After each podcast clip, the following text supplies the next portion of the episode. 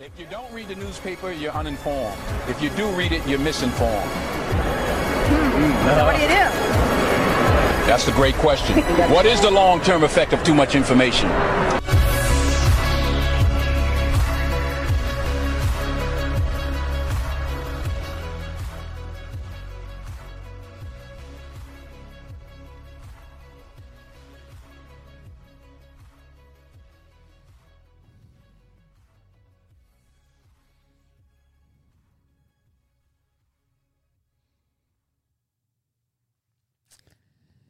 And we are back at the Wine Jar Cynics podcast today here with a special guest. I don't know if you want to Introduce yourself. Yep. yourself. This is uh this is Mac. That's all you need to know about me. Perfect. I love it. Purposely cryptic. so um we let's do the little recap. What was last episode? Last episode was uh, Marcus Aurelius, right? yes. But we actually never talked about Marcus Aurelius. That was the funny part. Yeah. Yeah. We just we call because we're talking about Zeno the Cynic, right? Mm-hmm. Obviously, Marcus Aurelius is the poster boy for Stoicism, right? But you know, the first cynic, uh, the first Stoic, is actually a cynic who was a stu- student, the grand student of uh, Diogenes, essentially the grand student, right? His Mhm. teacher's teacher was Diogenes. So today we're gonna eventually talk about like hopefully um, some Chinese philosophy because we did so much of cynicism. We eventually want to do Stoicism. Then after that, we're probably gonna do um, the Watchdog stuff with the tech. But um, let's talk about how we met Mac. Actually, that's that'd be.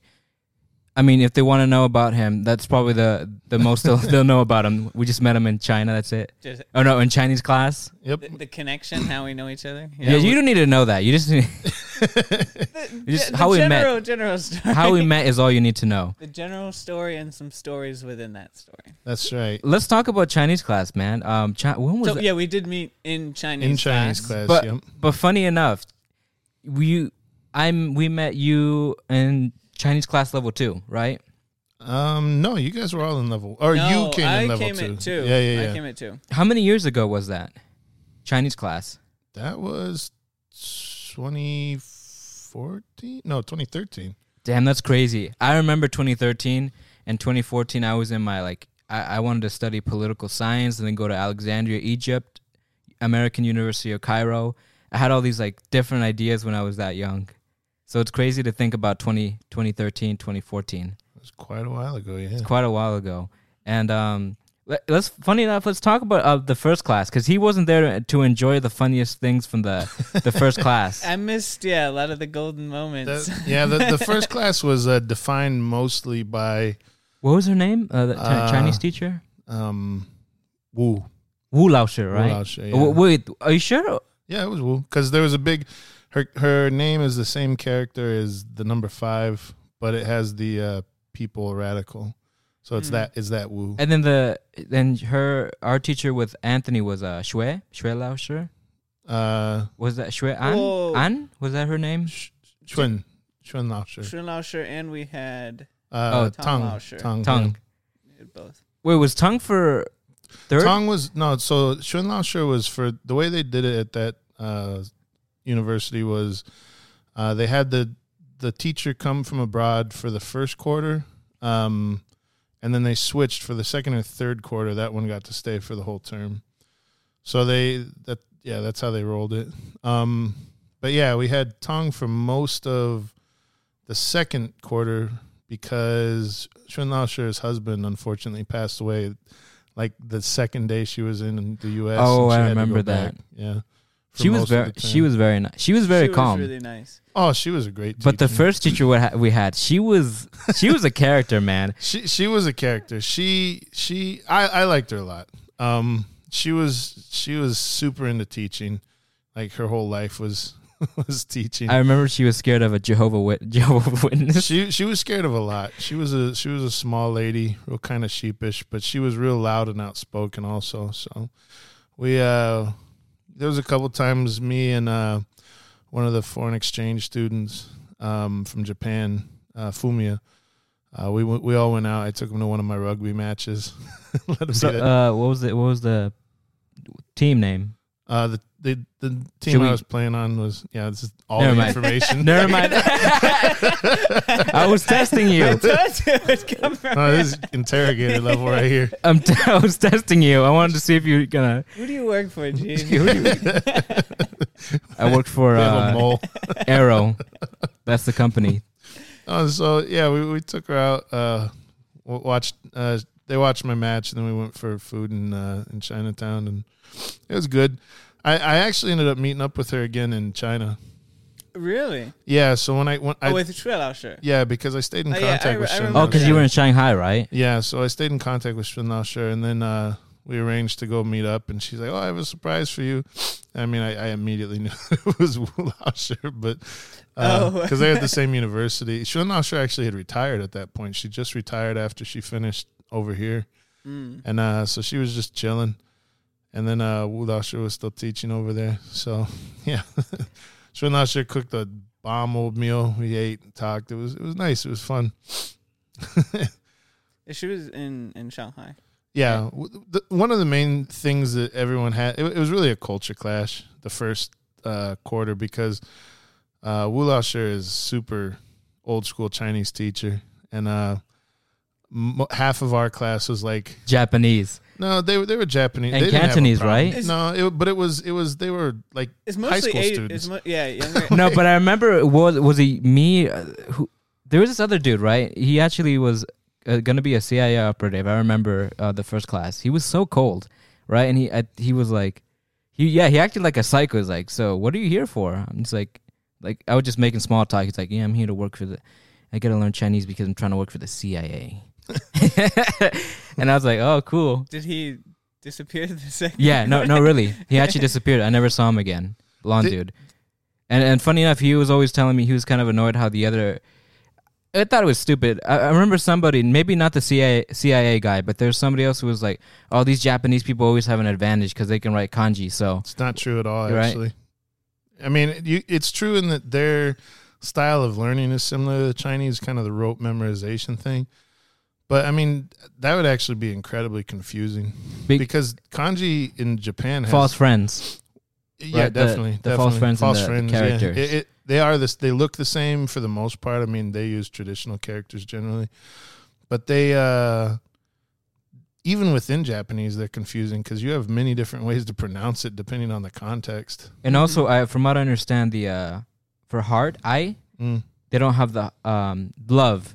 It doesn't have the it- actual heart in simplified Chinese, right? Yeah. The character is different. yeah. Yeah, they, so that would be weird. well, it's to it's actually it. funny. They, um, man, what were some of them? Yeah, just the back and forth between Chinese and Japanese, the way that they interpreted the characters that came from China, because some of them went to Japan and then they came back to China a certain way. You, know what I mean? So you'd think like, oh, that's just a simplified Chinese character. Actually, it's not. It's because like the style in Japan influenced it to come over you know, in, in different instances. So they, yeah, false friends is a good way to look at it, the long and short. So the, all, I remember a bunch of the students were saying the Japanese kids had a, an advantage, and it was pretty funny because Wu Lao Shi was like, yeah, their advantage is they study. oh yeah, yeah. the advantage of the study. They, they study. Because there was one, it was like the character for, um, it was like, a, I, don't, I don't remember. It was like a character for paper in Chinese, but in Japanese it meant like toilet paper or something. Like it was, it, it wasn't even the same meaning. for- oh, for that that's character. inter- that's an interesting way They of saying definitely it. still have to study. There's some that are the same, but they you definitely you, you can't just. I mean, But I will say that that they at, one advantage they may have is at least the stroke orders, right? Or probably Sure, similar, sure. right? The writing, Stroke order. You don't. Yeah, it just would come. But I mean, natural. like, y- eh, that's even that I say like stroke. Some of the characters are the exact same. Numbers are all the same. No, no, yeah, sure. I'm I'm not saying they're not, but I mean, if you're talking about pronunciation, I mean, oh yeah, definitely. a, a lot of times it's like It's probably harder for them because Japanese pronunciation is pretty. it's it's the same way as if you say, okay, um, I w- I would say it's kind of like this, maybe even less so. If I speak English and I can read English, and then I learn Spanish, and we have the same alphabet, Mm-hmm. So this gives me an advantage over like let's say a Thai person learning Spanish because I already know the alphabet and most of the sounds are similar enough to English And to some where yeah words. yeah some of the words are, are the same they sound the same but it, it's like that from Japanese to Chinese, except probably less so because they're not even in the same language family. Yeah, the grammatical structure. Yeah, exactly. Japanese different. has a different. Uh, yeah, exactly. They arrange their sentences differently. It's the way they make sounds is very different. Um, Japanese can get away with being um, based on syllables a lot, a lot more than Chinese can, because every Chinese word is a syllable, more or less. So, yeah, they just they come from different places. Really, the only thing that unites them is the writing system. Mhm. That that's it. And so I mean, in that regard, because of how challenging the writing system is, then yeah, sure, I could see uh, I could see J- Jap- Japanese having a small advantage in that way, but not not to the extent. I mean, you should have seen it. Some of the students were like, "This is unfair. This isn't even because." No. Oh, oh, yeah, I, remember. Get, I get that, but they're and the just, Cantonese students, they would complain about them too because we had Cantonese they're students. just they were just ignorant about the Jap. I learned that, and this is getting ahead a little bit. Mhm. But when I was in China, Yeah. and I studied with some Japanese people, they did not. I I performed better than Oh yeah. like almost all of them. Well, it and really that, just came down to studying. uh, yeah, And I know some of them they worked really hard, Yeah. and still they struggled. because it's i mean that's how difficult uh chinese can be if you're not like an like if you're learning from cantonese mandarin's not too bad right but if you're mandarin learning cantonese that is much more difficult you know so it's it all it's all about where you're coming from and and again japanese you would have an easier time learning korean from japanese than you would learning chinese Mm-hmm. from yeah. japanese so. Korean and Japanese are They're they're Same both uh, grammar Altai structure, Altaic uh, language family. I think Mongolian is too. Um, maybe like Turkish also. I forget. I don't But wa- oh, and uh, I kind of lost my train of thought now, but I don't, I don't want to make this a language learning podcast, but there's something interesting about people's study habits from different countries, right? Yeah. They were so. T- I remember one of them, the Japanese. It's it's the cat, I think. Yeah. it's like whining. No, I think because Taylor went upstairs. Maybe she's in, she locked the door or something. She's on a phone call. Who knows? Maybe he sounds like he's right outside the door there. Oh, maybe okay. Let me let me tell my spiel, and then maybe you call, you know, call her or something, text her. But anyway, um, I remember they came in with their little like do- dictionaries and like electronics. They were so high tech. It was so interesting seeing that. Do you remember that? yeah, no. Yeah, They- that was. It's a Japanese thing. yeah, yeah. I They saw came with like a little mini computer. I was And like, it's a dictionary. Yeah, it's the- a dictionary. It's an electronic dictionary. I don't know why, but that was just so common in Japan. I saw that even before that. it was class. so pocket. It was pocket sized too, which was crazy. And I was like, damn, I need one of those. Yeah, I first saw it in like high school. We Mm. had some exchange students. They all had the little electronic pocket dictionary, and I was like, "Oh, that's the coolest thing ever." I never got one, but I always wanted one because little, of little that. Pokedex. and it was kind of like a, it looked like a Pokedex. like, whoa, what is this? Because we just didn't don't use it here. Now you got apps on the phone, so it doesn't matter. But To end the, the discussion, the mini discussion on whatever language learning, I think everybody has a different advantage. Some it's just learning. It could be habits. It could be personality. Because if you're somebody who's really shy, I mean, you don't want to speak as much. It's going to be detrimental to learning a language. Hundred percent. Yeah, like That if was- you don't. yeah, you gotta. That was one of my. That's one thing they didn't do well on the Japanese students. I remember. That's that's one of my favorite It's- it's stories harder about for uh. Gene. yeah. hmm when he was he was with Tong Lao Shi and I was in there and he was given a he was given a speaking test. They were doing a speaking test. Oh, There's Gene over there has the most like serious, intense look on his face, and he like I guess studied some other words. And he's like, uh, uh, what the, what did what did Tong Lao Shi? He was just asking basic questions, and we were like talking about like South Southwest China, and Tong Lao Shi like, ah, Gene, 你喜欢呃四川吗？Gene's like，对，我会喜欢四川。He goes，为什么喜欢四川？我喜欢。 uh, what, what was the the pen? Uh, uh Xiong Mao. Xiong Mao. Oh, yeah, I remember that. And most like angry, like, well, Xiong, Xiong Mao, Xiong Mao. like, you know why? I, I, I know why. he's like, oh, Xiong Mao. He goes, 对, I was pissed off because I had failed. I was doing bad in my English class. I'm like, dude, I'm not fucking this up because I'm fucking up in English, so might as well do well in Chinese, right? I was doing bad in lit. No, I did good on, on in the class, but I I didn't do well on the test because I I studied too much and for Chinese, I guess, and I wasn't put applying myself uh, enough in the other class. and just like ah shit, might as well do good in one, and then the other one I'm just gonna fail, right? We we had So I was pretty determined. No, that was that was hilarious. The look on your face just made me laugh my ass off, man. What did Tung say? Tung Lao Shu say after oh, he was that? he was just digging it. He was laughing, but he was he was just asking, like, continued the test. I did the same thing in the German uh, when I took the German test at uh, one university. They were just asking me like, I, funny enough, everything I, else I failed in, but I did well in the speaking. So for speaking, I think it, for me it comes naturally, but like writing, I'm just not that good at writing. well, and And We- we- reading's okay. our Chinese foundation was crap because they're that was the first time they used this new program, and it was basically like it was a horrible program. The ex- teacher exchange thing. No, no, the the textbook that we Oh. had, it was a terrible textbook. And then the first the first class we had like a software, right? And it was so cringy. No, you, the, the whole the whole three we had the same software. It was um Oh, I remember. I forget the I don't name think of I it. ever used it. it was terrible. It was just terrible. Like it had it had Mark. the most I remember the guy's name was Mark in the fucking software. Mark, did you want pizza, ma?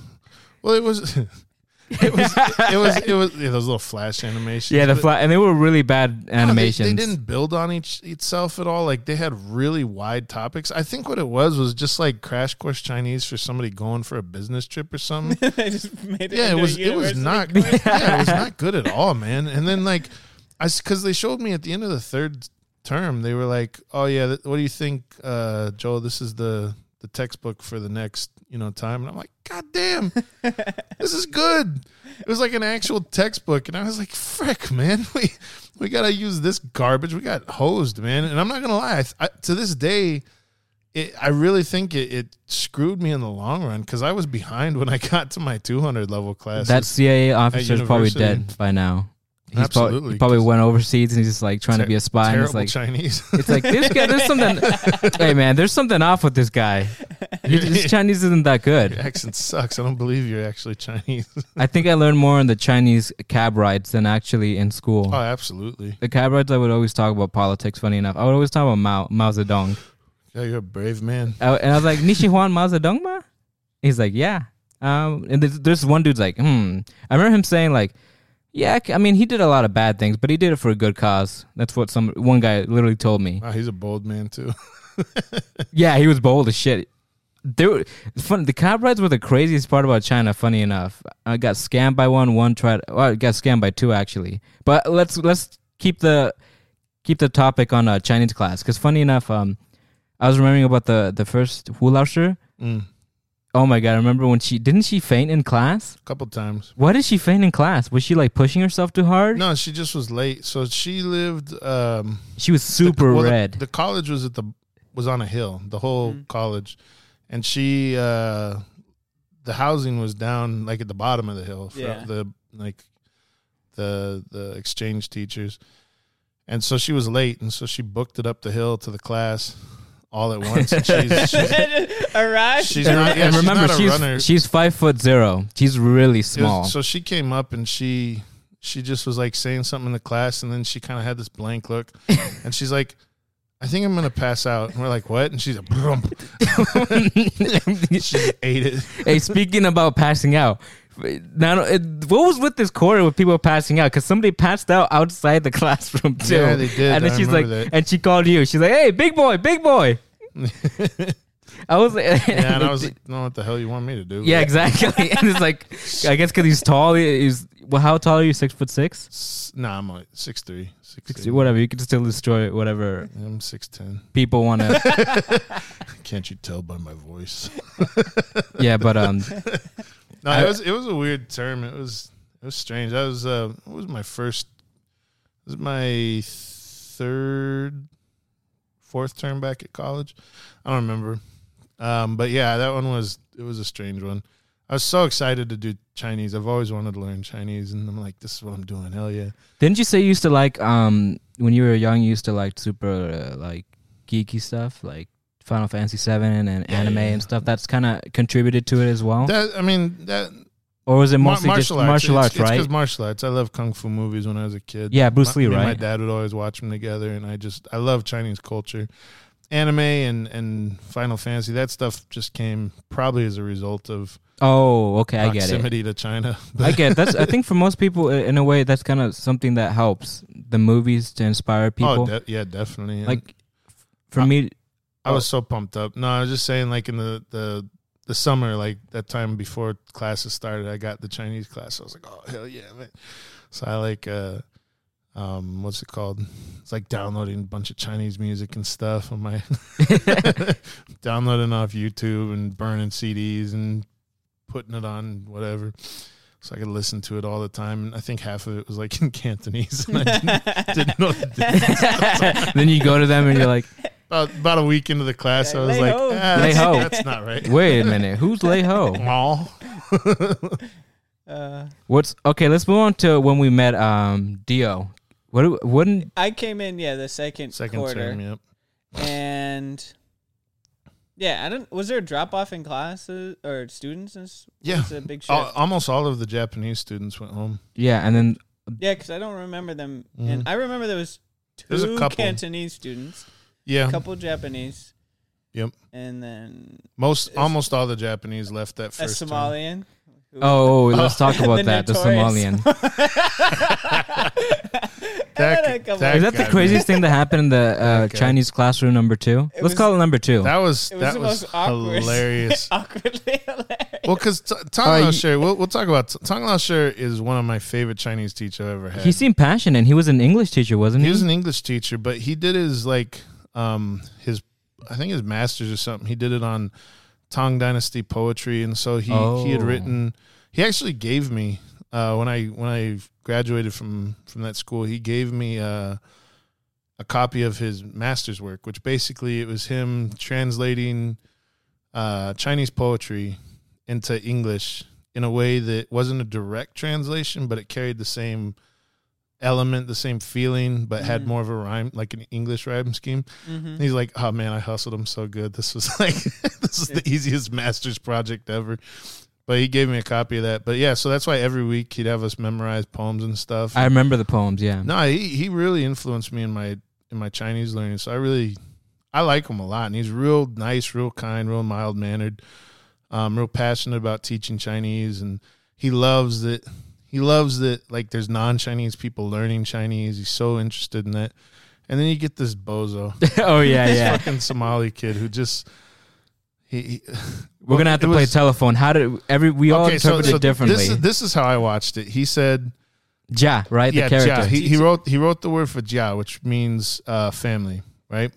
And he's like, okay, this means family. And he was showing us how Chinese characters work, and so he's like, they each part has its own meaning. So you look at the top part of Jia is a roof. This Mm-hmm. means the home. So there's you know, uh, they always referred, and he first he used it in a with an because this is safety because an is the roof and then underneath there's the character for wo- a woman you and so safety is when the woman is at home safe right and so then he's like yeah we have this one means the roof and then underneath is the character for pig why do you think that uh, that's the way that the, the word for family in chinese and why he do was think doing it that's good, by the way. He was cor- all the he was um guessing all the meanings correctly. Oh, yeah, he was Just kinda- dumb luck, Yeah, dumb luck. he was on a dumb dumb luck roll. Yeah, and everybody's like, "Whoa, this dude knows it." Yeah, and then then he's like, why why do you think that the character for for family is a pig inside the house? And this this kid goes, because Chinese people are pigs. and there's just this and there's just this dead silence in the room. Nobody can even laugh because we're just all staring back and forth from from the kid to Tang Lao Shin. Tang Lao Shin just staring at him. He goes, God, how, what what did he say? He just all of a sudden he like is in disbelief, and then he just snaps at him. He's like. Oh, he, it was something along the lines of like, I suggest you don't say that, well, he's- to he's Chinese like- people. He's like, I, I encourage people to throw ideas out there if they don't know, but at the same time, what you said was incredibly disrespectful, very rude, and I suggest you never say it again. Yeah, But he said uh, it with such intensity that it was like I thought he was going to hit him. And no, no, but oh, I wish we kind of we could do this as a video podcast. Cause I I remember his motion too. Like his hand, he, he was like writing, and then he like stopped. And he, he had it like he held, he held that hand high, and he just turned his head backwards, like just silently. just to yeah. evilly. St- and he was just and he was he had like a dumb how do I say it? The Somali guy had like a he knew he he fucked up. Slackjawed- Well, he was. I, I No, he kind of like he was in the middle, like he was still on the roll. and He was still like super cocky and smiling, but then at at the same time, he was like, "Oh sh- shit, I shouldn't have said that." It was the funniest expression ever. I think he was trying to be funny, No, he was. I think he was. He was trying to be the, the class clown, but yeah, that was. That's just fucked up. Yeah, and that was when being the class clown goes wrong. and level three was that was the final um, Chinese class, and he also taught that one too, right? he co-taught it with uh Schwinn. Um, it, that was mostly Schwinn. He co-taught towards the end of the second one with Schwinn Laoshi because she came back like halfway through and they co-taught, and then the third one was mostly her. I think he came in every now and then, but it, it was mostly her. You know, you know what's funny? I, I looked at my laptop and I actually still have the file on uh, I think OneDrive, and or was it Win- Windows? Um, I still have the textbook before because it was a paid subscription, so I downloaded all the text and the videos and the audio and everything. I, I have an extra credit assignment that uh Shu Lao, yeah Wu Lao Shi uh, gave me, and it was like to write a response or something because Jimmy Kimmel said something about like Chinese people or something. Oh, no, Were you there when that happened? Yeah, it was. Oh, that was so We're jumping back and forth between the classes, but I just remembered it right no, now. it was it was somebody forwarded her like an email like, "Oh, we're protesting." I don't know if it was Jimmy Kimmel. It was Jimmy Kimmel. Was it Jimmy yeah, it was. He said something about Chinese people. I, I don't think he. but it was it was like a satirical thing. Yeah. somebody else had said something. the little kids were like, I don't know what they said, but it's something offended her, and it's like, and she's like, I'll give you extra credit if you write a, write something. You write a paper. She, then she canceled it because like then she like actually looked at it and she's like, "Oh, I don't actually think that was no, I remember she. offensive at all." I remember sending and getting the extra credit. Oh, And she gave it. I to you? have the full. I have the full thing actually. I can try to look it up. if I, I remember somebody somebody said something about it, and they were like, "Oh no, like I, I don't think he was actually being that like offensive. I think he was being funny or something." I was like, "Well, he's a Well- comedian, so." Yeah, if it's late night, it does that about a lot of things. back when they used to do something more challenging than kind of the status quo of today. But that's for another day. I mean, to talk about that stuff. I mean, that was kind of that was funny though. How she made me. Oh, she didn't make me do it, but she gave me good a good amount of credit too. She, it wasn't just something measly. It was like, She's like, thank you. yeah, yeah. She's like, you know, you know, be funny because looking back at it, I'm like, hmm, she should have uh, gave me the, uh, what's it called, Rec- uh, recruited me for the uh, Thousand Talents program. like, you would be good for something called the Thousand Talents program. I'd be like, so, I what what age was I? I was pretty young. I was like, yeah, sounds cool to me. The the greatest thing in like spy class stuff.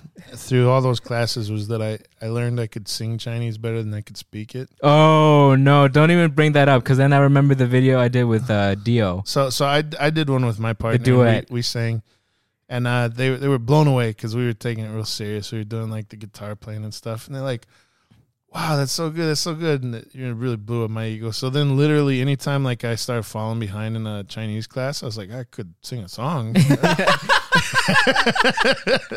and so then I, I'd learn a new Chinese song and play, and they'd be so blown away because I really don't look like I should be able to sing Chinese songs really good, but I, I do.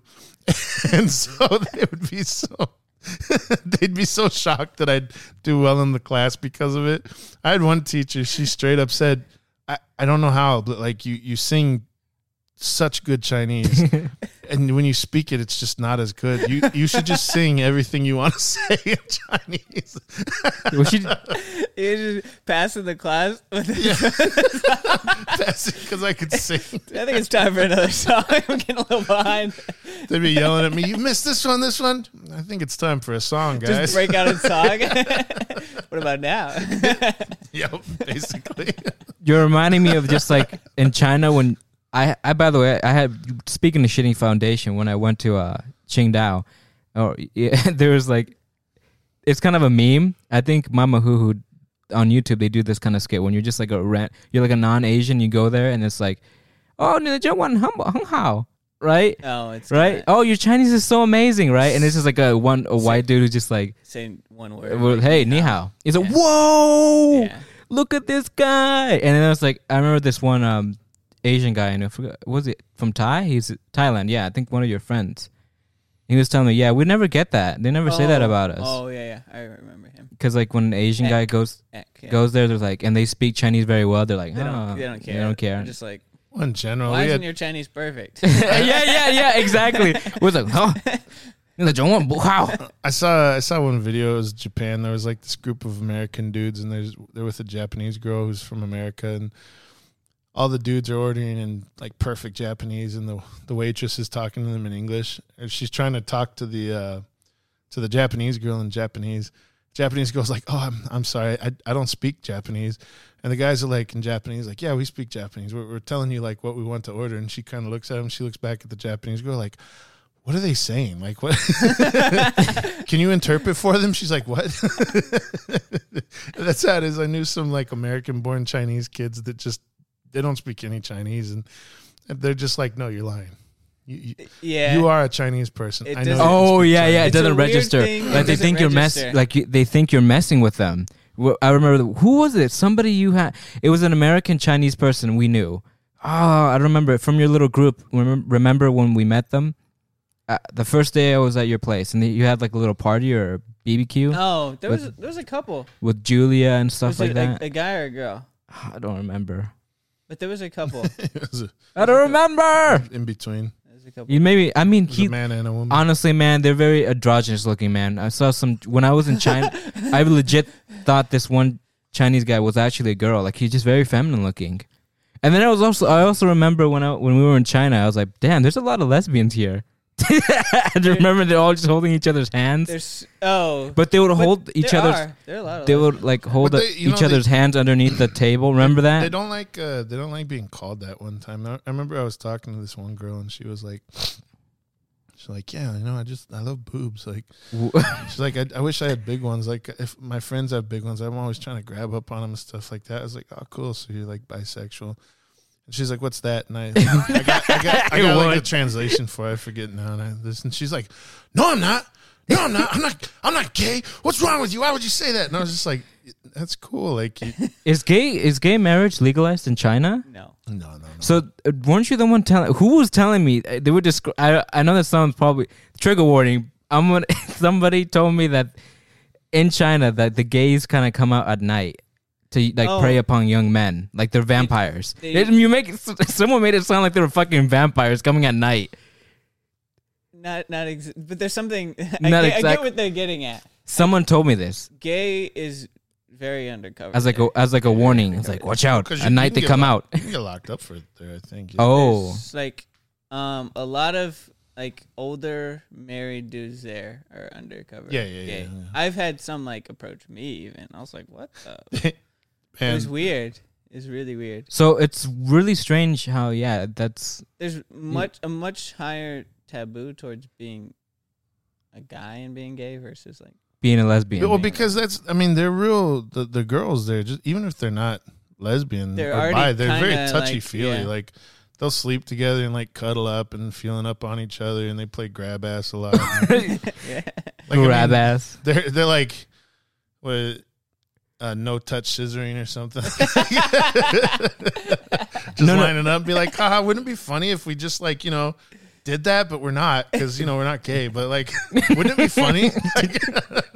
That sounds literally like a. That sounds literally like a like a joke here, like a like the gay jokes that dudes play. Yeah, I mean if you, I mean if you have sex with a dude, as long as you say no homo, it's it's fine. like it's nah, just say no homo. Oh, no, that's the one that's like gay, but but not trying to admit it. So like, oh my god, wouldn't it be funny if we just kissed? the other guy's like, no, I don't want to kiss you. Yeah, me neither. But I mean, wouldn't it be so weird if we did like crazy? Oh my gosh. no, 'cause I remember. I, I bring this up because I was remembering uh, when I ta- when I tutored some of the what school is it? Lotus's school. Mm. Yeah, and then I saw like a lot of girls like holding hands underneath like the table. I was like, why do you? It's just like yeah. But a lot of them, it's like, wait. And then it would you when you would just walk out and go to the town square, just like them holding hands. Didn't I ask hold, you? hand- they hold hands a lot though. Without no, but I saw dudes holding hands too, which is no, they do that too. More more so yeah, yeah. more because in other parts of the world, there- there's a lot of that stuff. They well, do. yeah, it's just friendship, right? Yeah, yeah, yeah. Like they'll they'll and it's it's just weird for us, but it's the same thing with like personal space. like when people would come talk to you and they'd get like all up in your stuff. Like Americans, without even thinking, you'll step back. Mm-hmm. Like you'll put distance, and it's the same sort of thing. Like someone can grab your hand, like, "Hey, come here," and whereas us, we'll pull and then let go. Like that's what we're used to. They'll they'll just keep holding on. And so I've been in that situation where they'll be like, "Oh, come here, come here, Mac," and they'll grab my hand and cramp pull, and I'll be like, "The fuck, you still holding my hand for, man?" Just like pulling it back. And they're like, "No, you have to come with me." I'm like, "I can do that without you holding my hand, man." yeah, it's, it's awkward. It's fucking weird. Speaking of uh, I've ha- had same han- things happen. of handsy, I remember also when we when I went to the bank when they called me the guacamolean. Remember the guacamolean? Because I, I because it didn't. let's not let's not bring up that. But you know which one I'm talking about, right? yes, Okay. And there was that guy. Well, no, no. Was it the hospital? No, I think it was, the hospital. It hospital. was the hospital. and then the paying guy took fee. yeah the paying fee. The guy just took the bill out of my my uh, Yeah, wallet. because it, it was he'd pretty much just arrived in in China, Mhm. and you have to go through the the medical examination like Yeah, the first yeah. few days, right? within the first few days. yeah, and so it's like multiple step, I a remember. lot of different stations. But so- we're we were at like paying the fee, Mm. and I'm just like letting him kind of figure out like the money and like seeing if he can handle the situation. I'm standing there. The dude behind was I guess not having it, or maybe he just assumed, oh, this guy doesn't know what he's doing. So he, Yo, maybe it was- he reaches over into uh Gene's wallet, pulls out his cash, like counts it and I was just like, wow. and I was like, "This normal in Uh, China?" He, probably thought he was being super helpful too. Uh, Maybe, yeah, okay. Maybe. But I was thinking of like, yeah, elbowing him in the in the chin. But uh, that's I don't even think. nah. Yeah, it's it's a little much. And it- Overboard. And it also, I remember when I first went to uh, China. You was it you you the first story you were telling me about was when you and Sean went to that. Speaking of fights, because you know, you know, since we're gonna talk about martial arts eventually in this episode, Mm-hmm. I was remembering about the uh, the fight you almost got into, right? When Sean was getting beat up by the American dude, right? Oh, I was not even there for that. Oh, I- you weren't I wa- there? I showed up in like the aftermath. Oh yeah, yeah. But they, they you ended up getting uh, blood on a bunch of blood on your uh, leather jacket, though, right? Oh yeah, cause yeah, when I got there, it was some American-born Chinese and like local Chinese. It's like easy to like get want to get in a fight in China. It's crazy. Even if you're not a fighter, there's just weird situations where It's a lot of culture clash. yeah, yeah. And also just I remember when we were with Jordan, you know, he's Chinese. Also when we almost got in a fight with this girl, he was like slapping his girlfriend, but he slapped her hard. Oh, you were with? Yeah, yeah, and we and were- you we saw were- this? Yeah, we went to go get fried chicken, I think. He for some reason really liked fried chicken, Jordan. All Chinese people Chinese like people fried love fried chicken. chicken. Yeah, yeah, they do. McDonald's has fried chicken over there. Yeah, and we went to go get fried chicken, and then um, we were just standing there, and even Jordan was like super upset. So we were just we almost got in a fight there, and he's like, "Whoa!" Because the slap was hard. It's like like that, and you could hear it across from the the restaurant, and we just see this dude. It dude. was in the restaurant. yeah, yeah, and then I think there was a few people, but not, but it was sparsely, you know, populated the restaurant. And then we were gonna go down there and like kick his ass, yeah. but he stopped doing it because I think he noticed we were gonna. I don't think domestic abuse isn't a thing there because they don't make it a thing. They're just like yeah, I mean it is it, like if somebody made a deal about it, I think they would. But maybe more so now. But buying, yeah, I mean for yeah, not for a long time. The the dude could just do what he wants to do. not in the same way they would handle it. No, Here. no, no, no. Or if the girl calls Here, the cops, just the like, guy goes to He's jail. going straight Just- to jail. Nothing There- actually happened. But there, they would probably just try and like settle it. hmm Be like, okay, you guys, you gonna make this a problem? or not?" yeah, exactly. Didn't you almost get into another fight too, other than the Sean incident? Where why? By the way, why that? Why did that happen? Because the Am- Chinese American guy was trying to dance with Julia, and then Sean stepped in and said she didn't no, want to. No no, no. It was another girl. Another, I think it's like a Korean Korean girl, Oh, and it's a close friend with Sean, and yeah, he was trying to like dance with her, and then maybe Sean stepped in, and they got in like an argument, and they took it outside. oh, And he took it out. He went to them. I think he was just like ego. Like, oh, what are you gonna do? And then they did it. so so Sean got a few punches in. I don't even know. I don't think so. What is um? It was multiple people. He like went up against like at Oh, least three other people. and they were trying. They were what are the but one of the ABCs, was- right? That's what the they call them. Big, a big dude. Yeah, six foot. Oh, big. yeah, probably around Joe's size. ABC, right? ABC. American born Chinese for the. like jacked. The dude was jacked. he was uh Jackie Chan. And what if he had said that? Pissed him off. I can imagine Sean saying that. But what are you gonna do, both- Jackie They Chan? both were like gym rats. Two of them, the ABCs. Oh, okay. So they were both. One was like shorter but super stocky. The other one was. Oh, so they were just guys you didn't want to mess with. Yeah, I, w- I wouldn't have. That was that was about um. Didn't you almost get into a fight too? Because No, I was I was at a bar in in Shanghai. And I'm drinking with my friends and just having a good time. And uh, there's this buff Chinese dude over a couple tables over, and he's got like his little entourage. Keeps kind of eyeballing me, so I'm eyeballing him back. Then one of his people comes over, and they're like, "Oh, this guy over here, he's the." He's the like the champion or whatever. yeah, the Shanghai uh, boxing champ or wrestling champ, something like that, some sport champ. Uh, he he'd like to he'd like to arm wrestle you. Is that okay? I said, yeah, okay. So I went over and I Oh. arm wrestled. I, I, I smoked him, and then uh, he You bought, got he mad. bought me a bunch of shots. We did shots. And Oh. took pictures together. That was it. Well, that's good. Uh, yeah, that's cool. Oh, okay, because I was. Wait a minute. Are you trying to That be a contrarian? That was that was it. That was what happened. I thought you you were gonna talk about the. With actually, that wasn't really a fight. That was more of the mob, right? When you went to go get the massage, and they assumed you got happy ending. Oh yeah, yeah, yeah. No, there was, there was a couple times with that. There was one where um the guy, well, there there was a few times with that. So we went in, and got massage, and then we came out, and um, a buddy of mine, we were sitting there, and they um, they just came in, and they're like, "Yeah, you're gonna pay us like thousand bucks or something like that." We're like, "Nah." Like, like, Nah. No, yeah, I'm not. you- yeah, you are, and we're like, "Nah, not gonna do that." And then we, Wa- Weishima, Mayo Weishima. yeah, pretty much. No, no, why? We're just Why? like- we're no, just like, why? nah, we're not- no, you don't get to ask that question. so me and my buddy are like, all right, we're gonna do this. I'm getting ready to. They they had one two big dudes, but I knew they didn't want none because they were like looking at me trying to look tough, and then like the boss went away for a second. Like, dude, you're really big. I was like, yeah, no. oh, he said that. Yeah, and then uh, You should die. so they they dropped the price and like, look, like my boss really, you, you gotta pay us something. Um, if you don't, like, you you could potentially fight your way to the door, get it down, but there's like those, you know, those little like cop, not stations, but like the little checkpoint cop. Uh-huh. Yeah, yeah. There was one like right across the street that 100% they paid them off. So it was like, we get out, but I mean, that's us. And I had just gotten the country at that point. So I was like, yeah, yeah, okay, we'll, we'll pay this much. That's it. And they talked, they're like, okay. A similar thing happened another time. At this point, I'm like, there's a few, maybe a month later. At this point, I'm really on guard for scams, right? So I'm walking down, um, man, I forget that big street. It's a street that you can't even drive on because there's so many like shops and everything there in Shanghai. in Shanghai. I forget Oh, the that's name. of it. uh, It's uh oh um Nanjing. Nanjing. Donglu. It Yeah, yeah, yeah. It's there's an east and west part. east and west part. Donglu, Yeah. English plays. Nanjing, uh, Nanjing Road. Nanjing Road. Yeah. So it was Nanjing Road, and I'm walking by myself. I had to meet some friends later, but I did some shopping, and uh, I walked by, and this girl's like, "Oh, hi," and I'm like, "Yeah, this is a scam."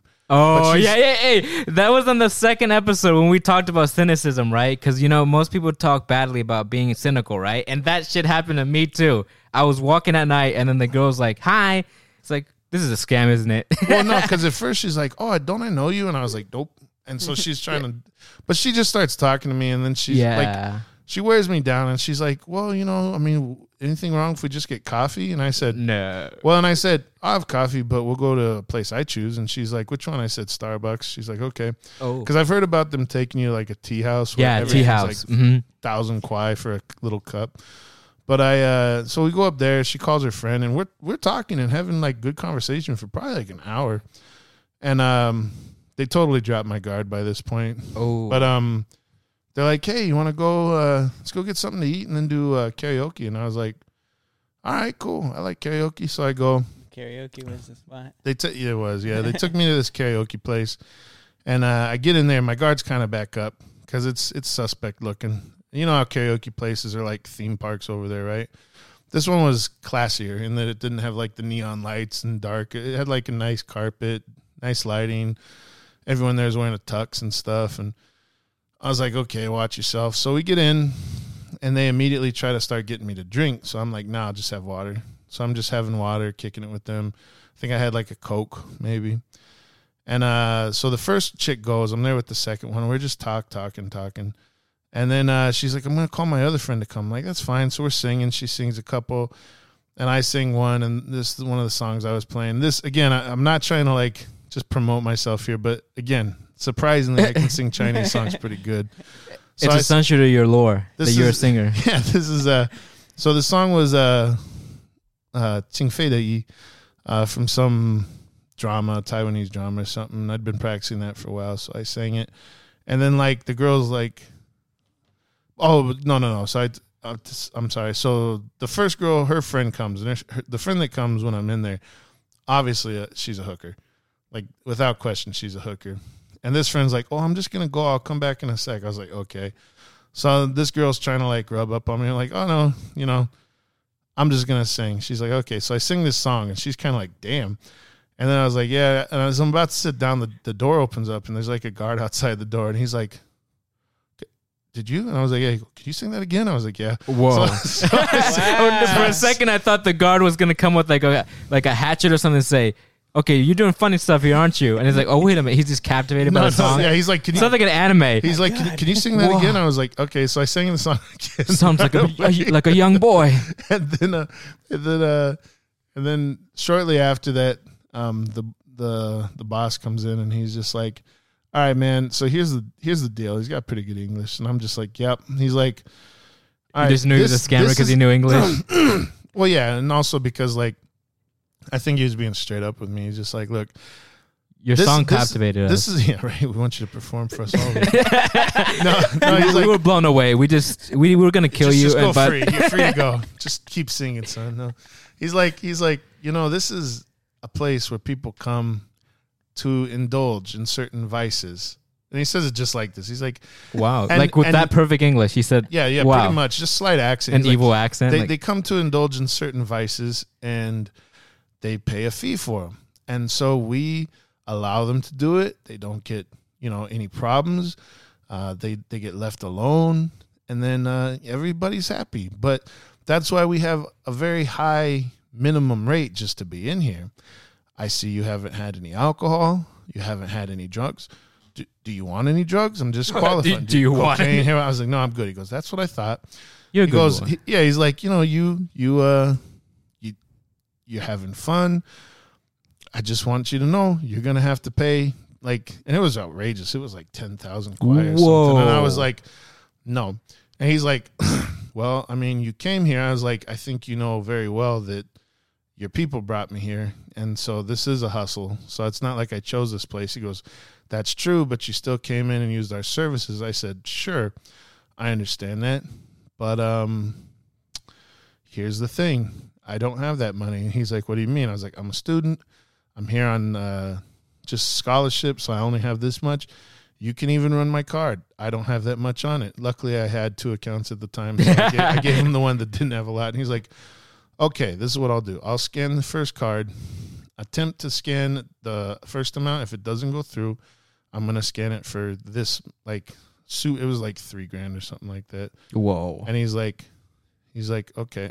I mean, it's it's bad, but it's there was that's still only like three hundred something bucks or something. So I was like, okay. So he's scanning. He's like, all right, we took you know three grand.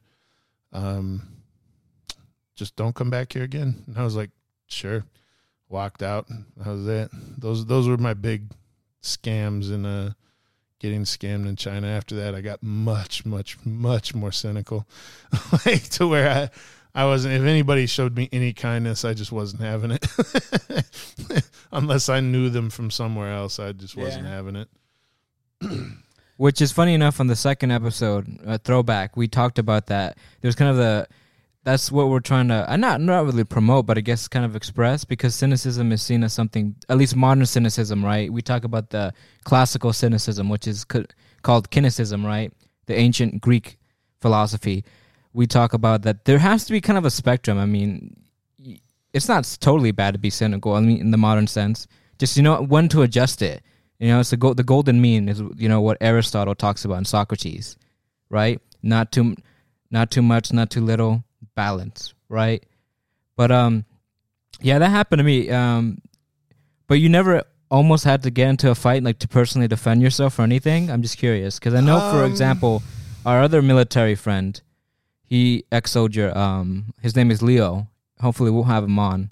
He said that he had to actually defend himself because he was like, well, he'll tell the story, but he essentially was drinking, and then some guy, he was drinking with a beautiful, with some Chinese girlfriend or something or colleague, and they got really insecure, and then started throwing bottles at him, and then he just what.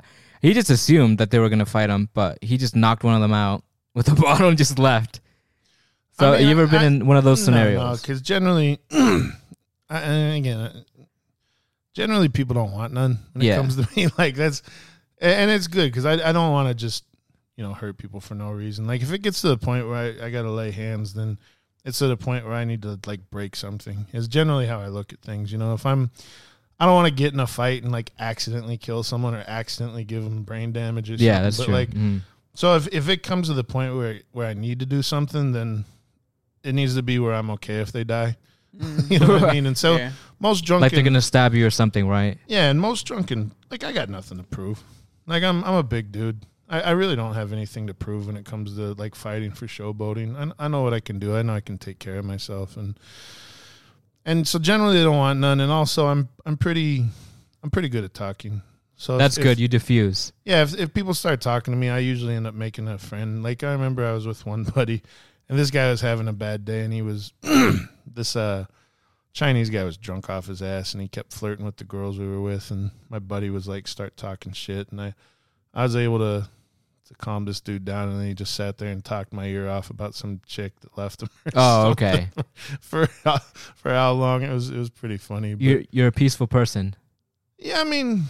I don't see a problem with, with killing someone. I love always like we're like you're a peaceful person. I mean, Yeah, I don't have a problem If it, calls, if it calls for it, but I mean, like generally, it's just like I'm not a.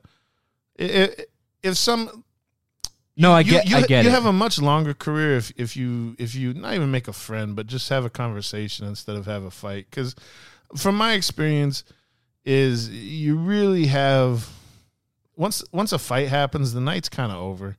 Like Mm-hmm. the it really kills the mood. So I mean, a lot of this is born from the my my enjoyment of the party. Like I really enjoy the party. And one like if somebody's at, at a house party or at a bar or something, there's a fight. Like after that, that's pretty much all right. Well, let's just go home. Let's go to McDonald's. Get out of here, you know. And that sucks. So it starts from there. But I mean, I got you know, if if if I just went around and fought every guy that looked at me funny in China, then I would have got kicked out much earlier than when I eventually left. You know, especially especially in China, they don't mess around there, and it's it's always going to be your fault.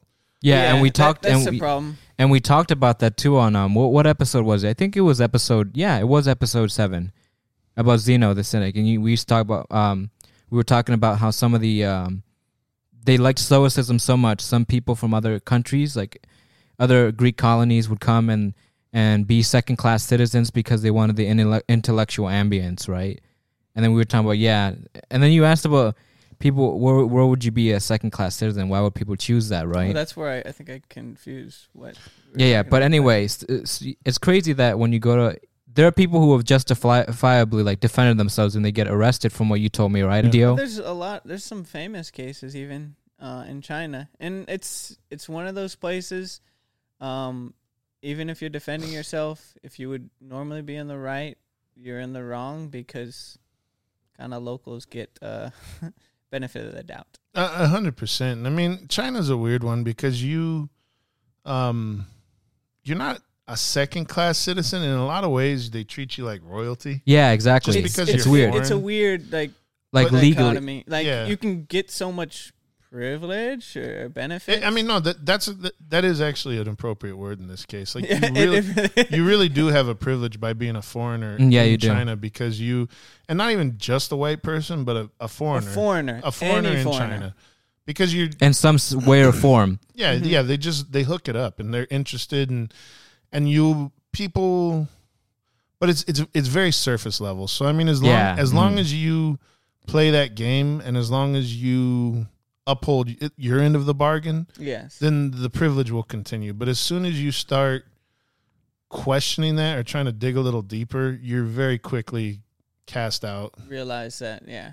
Yeah, so- There's a line. There's a line, and yeah. It, it, it's all for keeping up appearances. yeah. which is which is fine because if, if you don't live there and you're not in- deeply invested in stuff and Mm-hmm.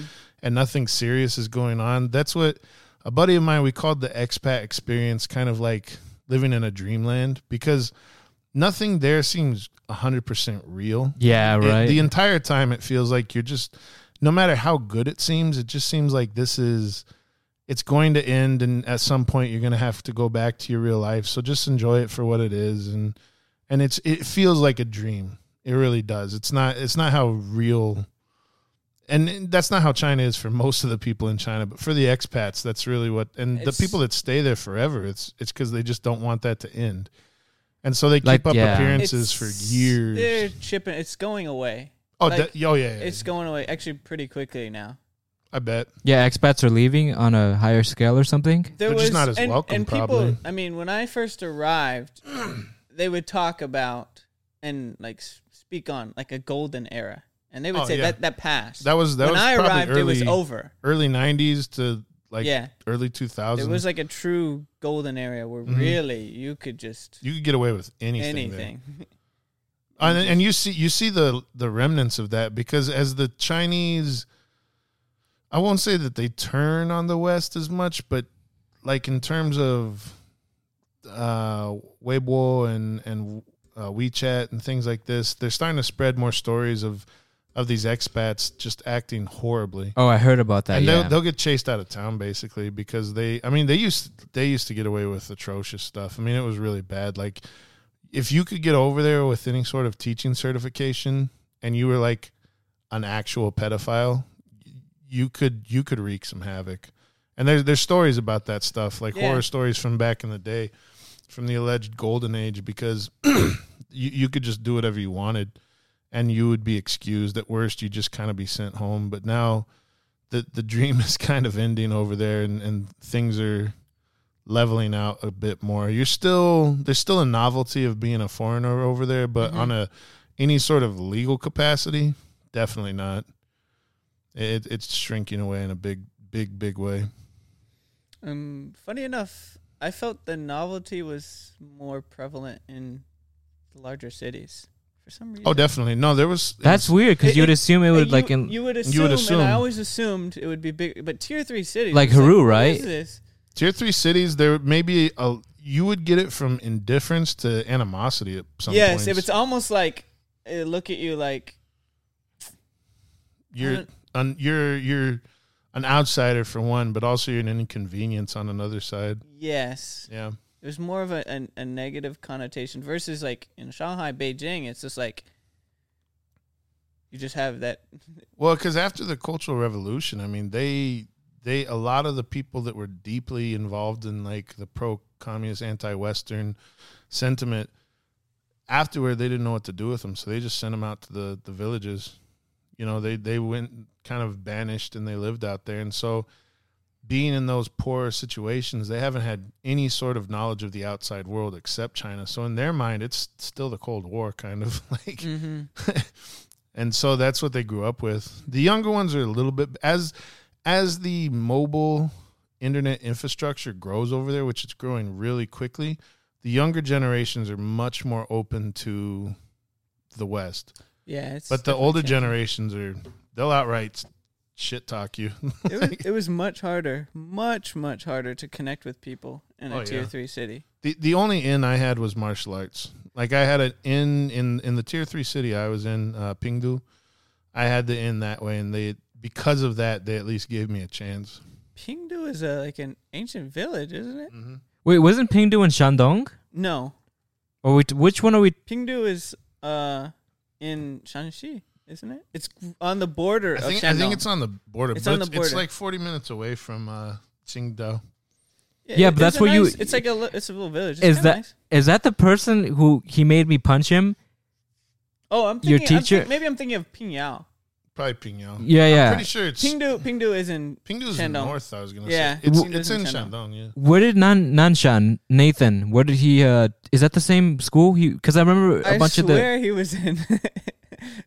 he was in Shandong province. I Ha- that it might have been like somewhere around Taiwan, What was it?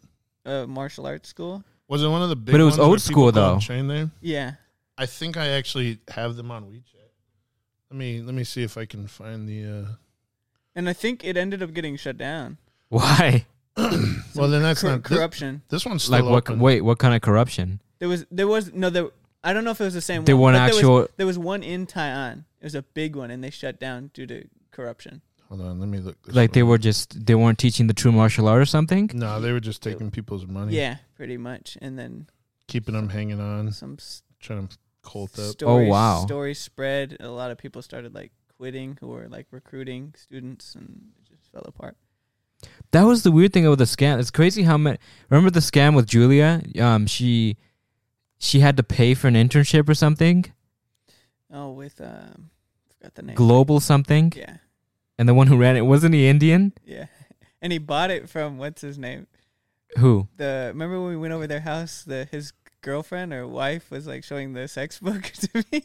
He owned that that company before. Oh, I remember now. So this this we one gotta get is, background uh, on this in some other episode. So this is uh, Tianmeng uh, Wushu School in uh, uh, Linyi, Shandong. In Linyi. Linyi.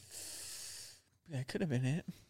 Yeah, they're still open though. That They- one's still open. Yeah, they seem pretty legit. I, I saw their, they got some videos on YouTube from some students and stuff, and That's where the, it's like all day like intense training, right? yeah, those those are. I'd love to do those. Should we share your videos to give them some love? Which ones? The the the videos of the students you you filmed them?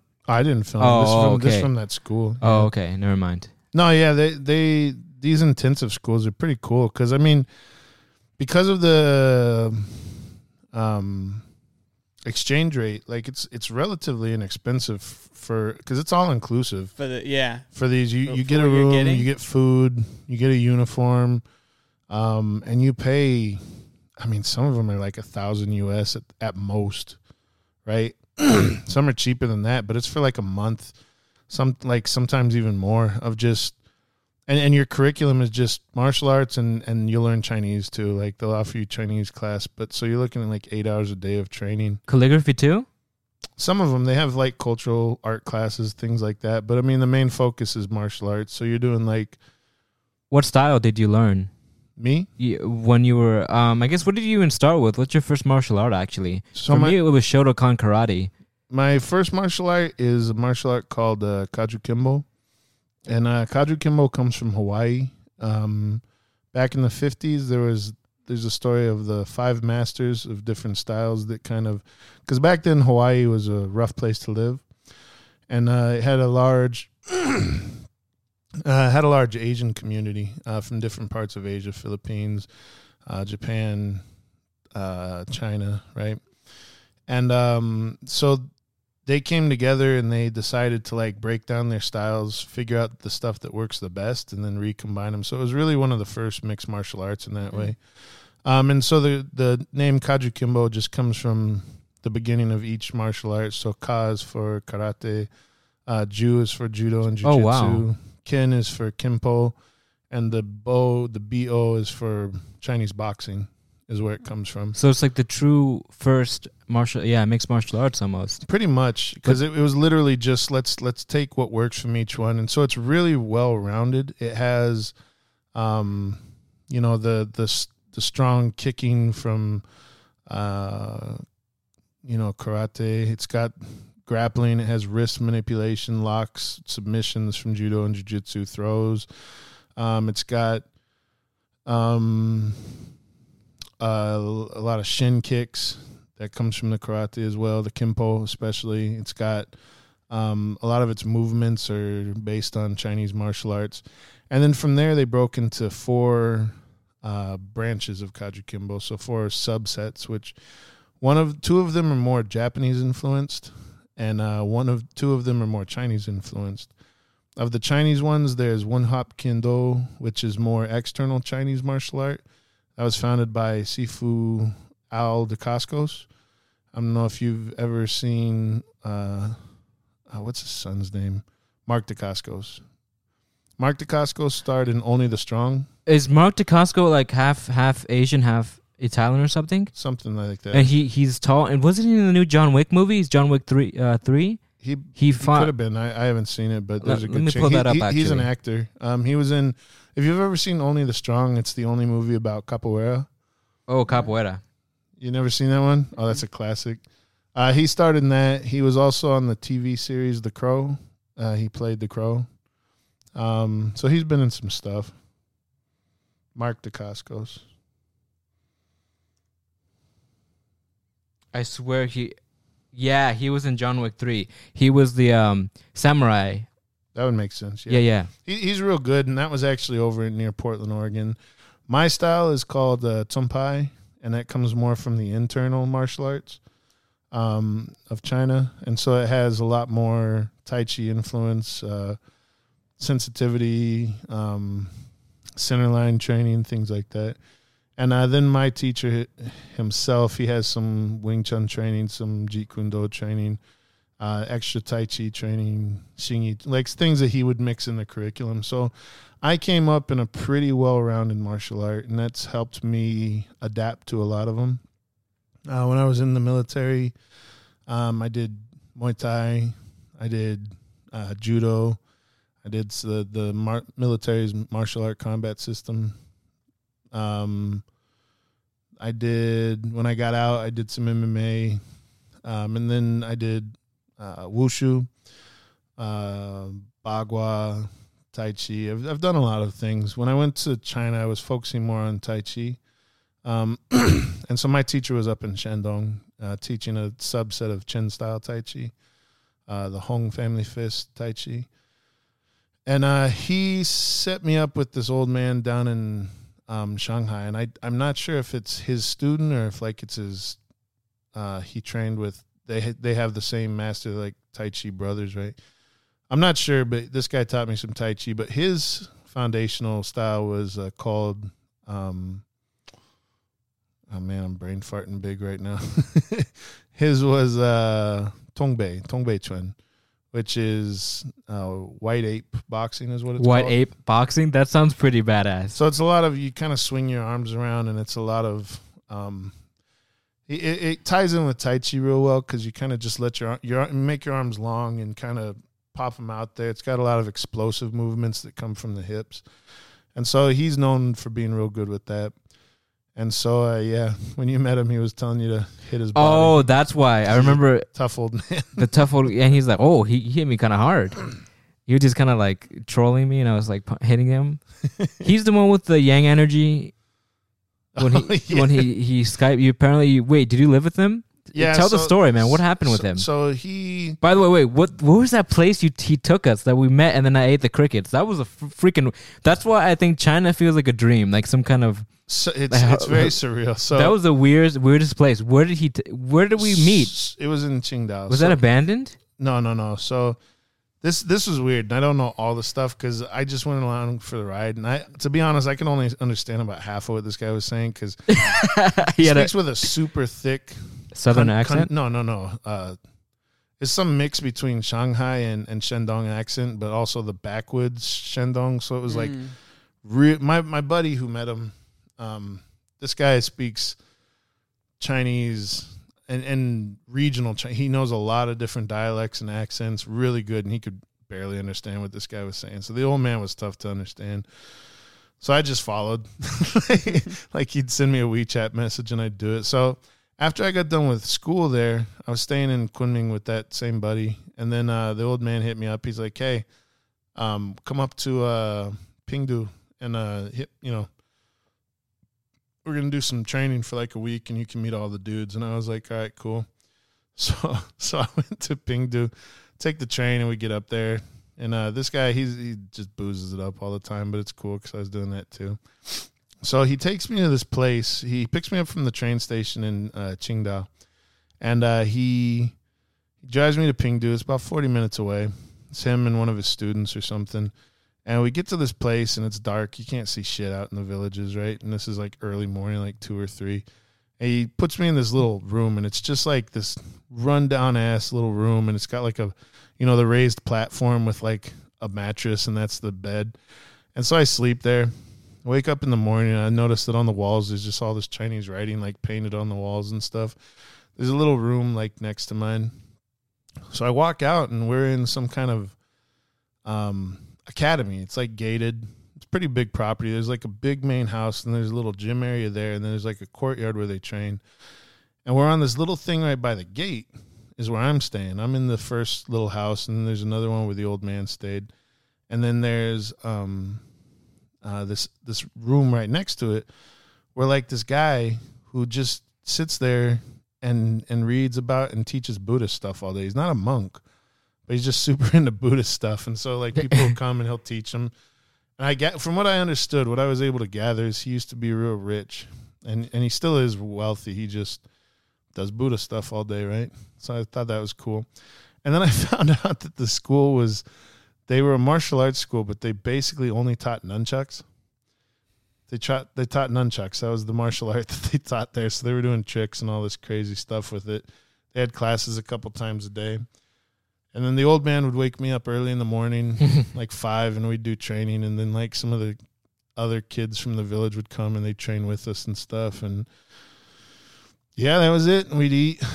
People would take us out to lunch and dinner every day. Um, and they would always try to get me drunk, but they couldn't because I just sound like I'm fucking bragging about myself. no, no, no. But but you know what? It's weird about about that. That's something that was not daunting, but it was kind of weird. Um, when we went to, um, they would like really want want to try to get us drunk. Well, I mean that's that's the culture. It's culture. a culture. that's thing, the, yeah. the drinking culture is that. But the reason why they would go after me is so.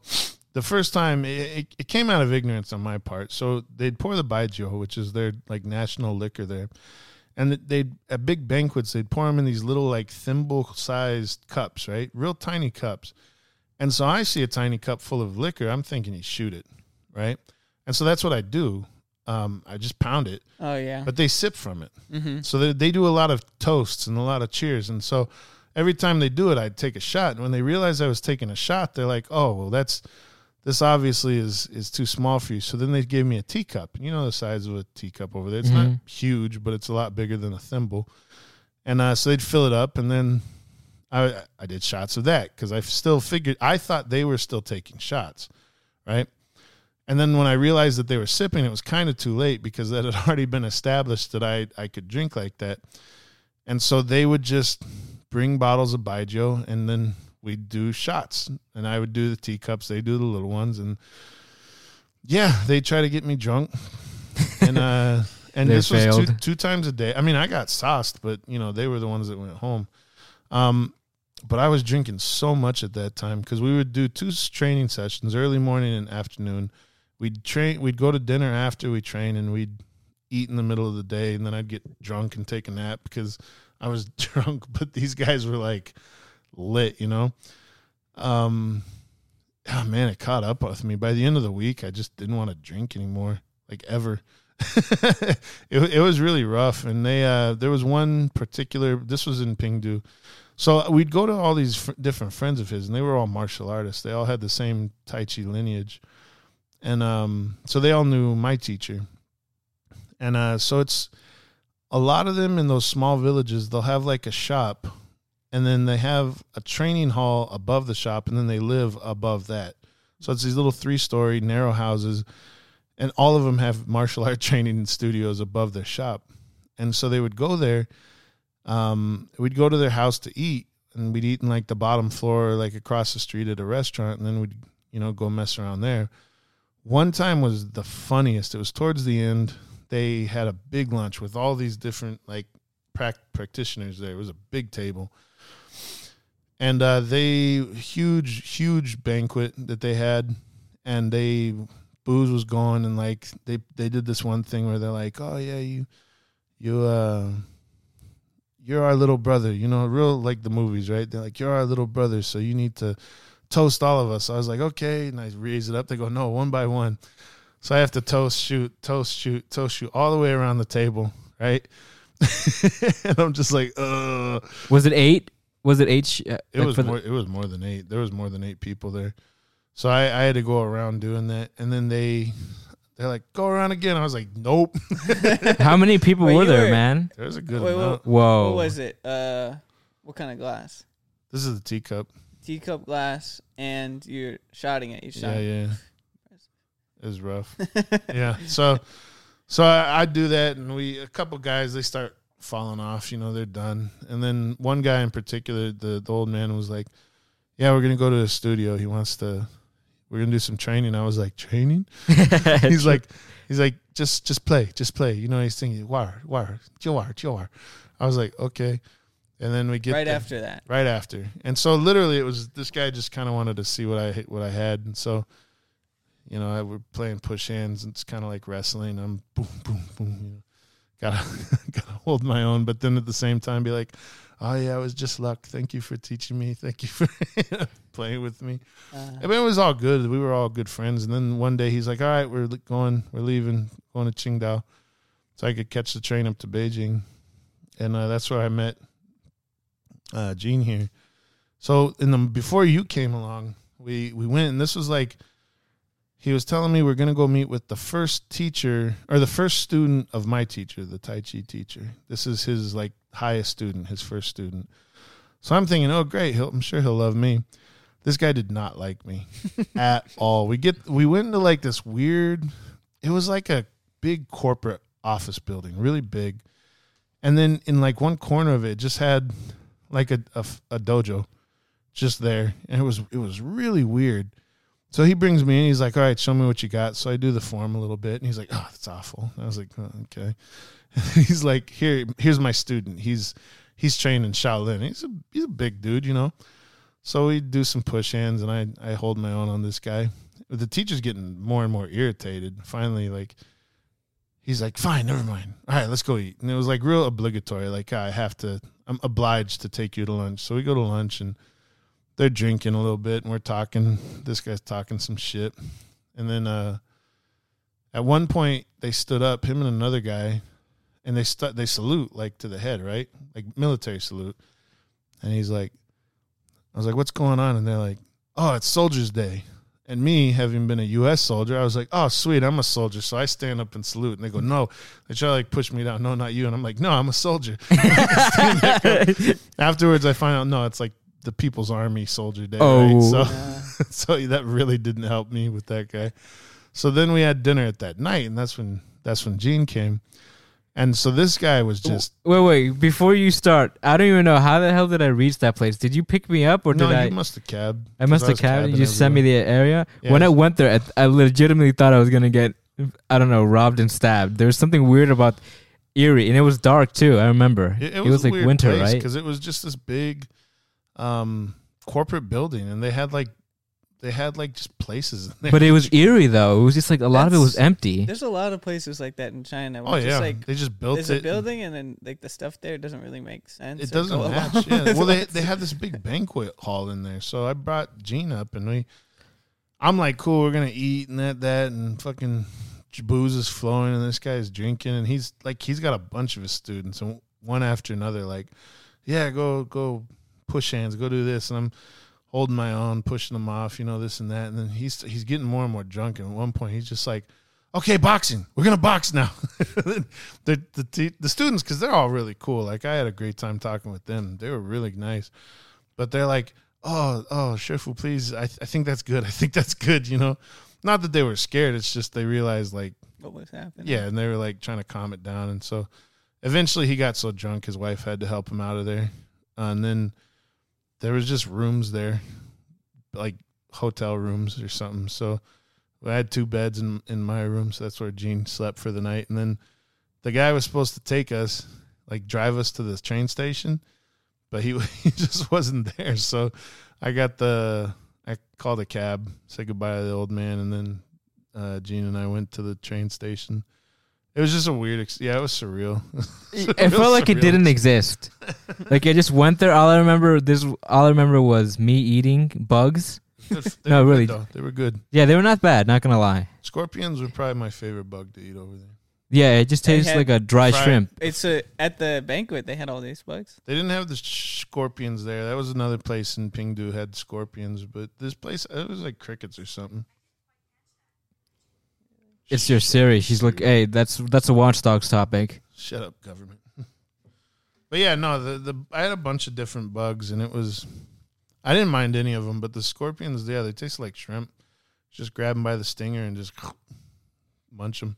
A lot of them they just take on like the crickets. Man, The they were ones I had, cheap. They take cheap. on the flavor, whatever. Yeah, and they Um, deep I rem- fry 'em They and deep fry them, yeah. good. Crunchy. After you know, it's funny. After that, I'm like, hmm, you know what? They're not that bad. And then I bought like some insects, and I never You ate. bought- I bought them at a didn't, you store. didn't know how to cook them. So. no, I bought some. in- No, they were already like cooked. They were um like dry cock. Well, not cockroaches. They were like um Just cock. cockroaches, dry cock. Oh, Dehydrated. okay, this is no longer a PG PG episode. No, because I thought they were not like cockroaches, but they're like um, what is it? Yeah, crickets. So they have an exoskeleton and they're really dry. They're like dry shrimp. They don't taste like. and you Like- fi- you figured it's something you would eat regularly. Well, I thought I, This I wanted. diet now. No, no, I wanted. No, no, really, because I I, eat bugs.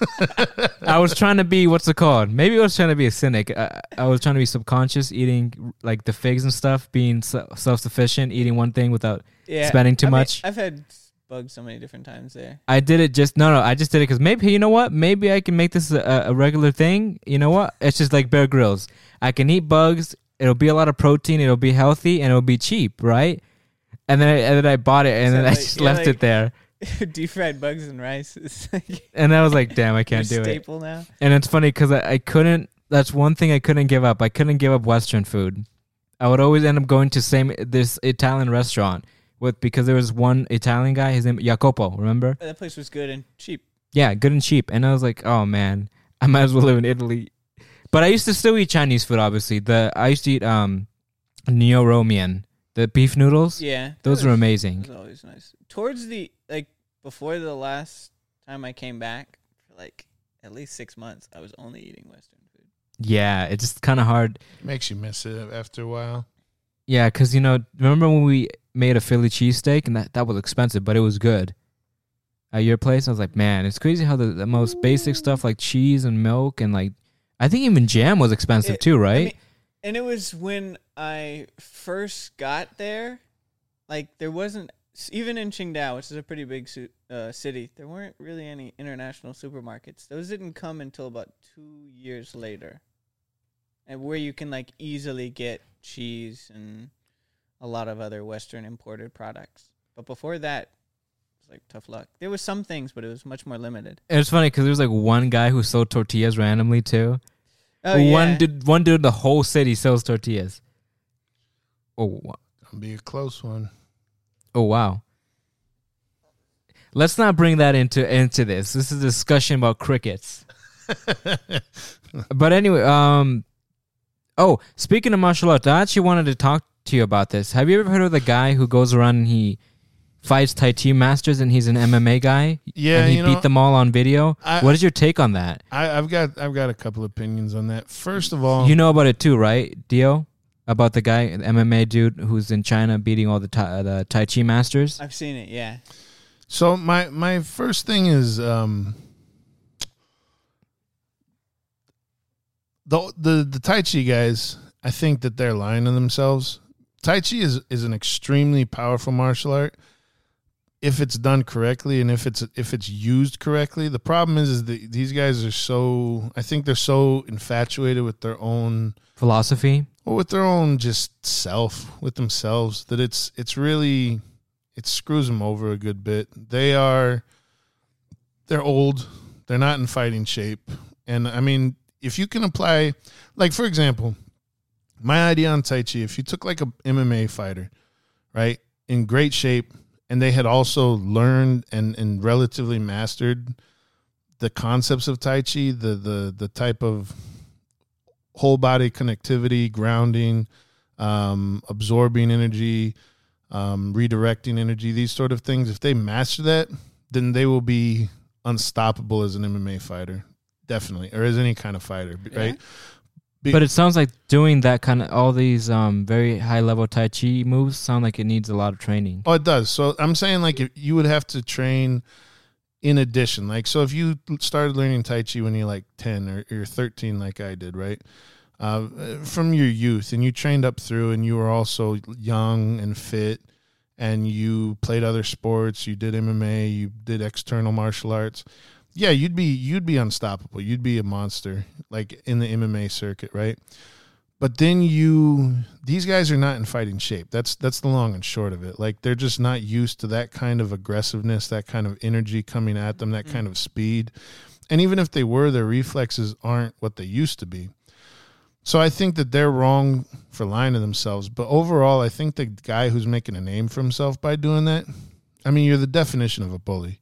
What are you getting by beating the hell out of these old grandpas? Like these are not these aren't even 50 year old guys. Some of these guys are in their 60s or 70s. Like, yeah, I get it. They may be talking head, but for one, where's the respect for your elders? And for two, where's the respect for your culture and your, your traditions? And for three, like, what, what, what do you think you're getting from it? What do you think that's, that's doing for you? Do you think people are talking about how great you are? You know what I mean? You're, you're shitting on a lot of yourself when you do that. So I think he's an idiot for that. I think he's really stupid. I heard, yeah, from it was a lot of uh, how do I say, patri- nationalistic anger against him because it's like he's essentially making it look like Chinese martial arts are useless against Western martial arts. I mean, that's exactly what he's doing. He- Yeah. he's a. Which I mean, that's my problem with a lot of the modern MMA guys is they're brawlers, and so they say that. Which you can you can learn how to be a good brawler much faster than you learn how to be a good martial artist. The thing with martial arts is that there's a lot more to them.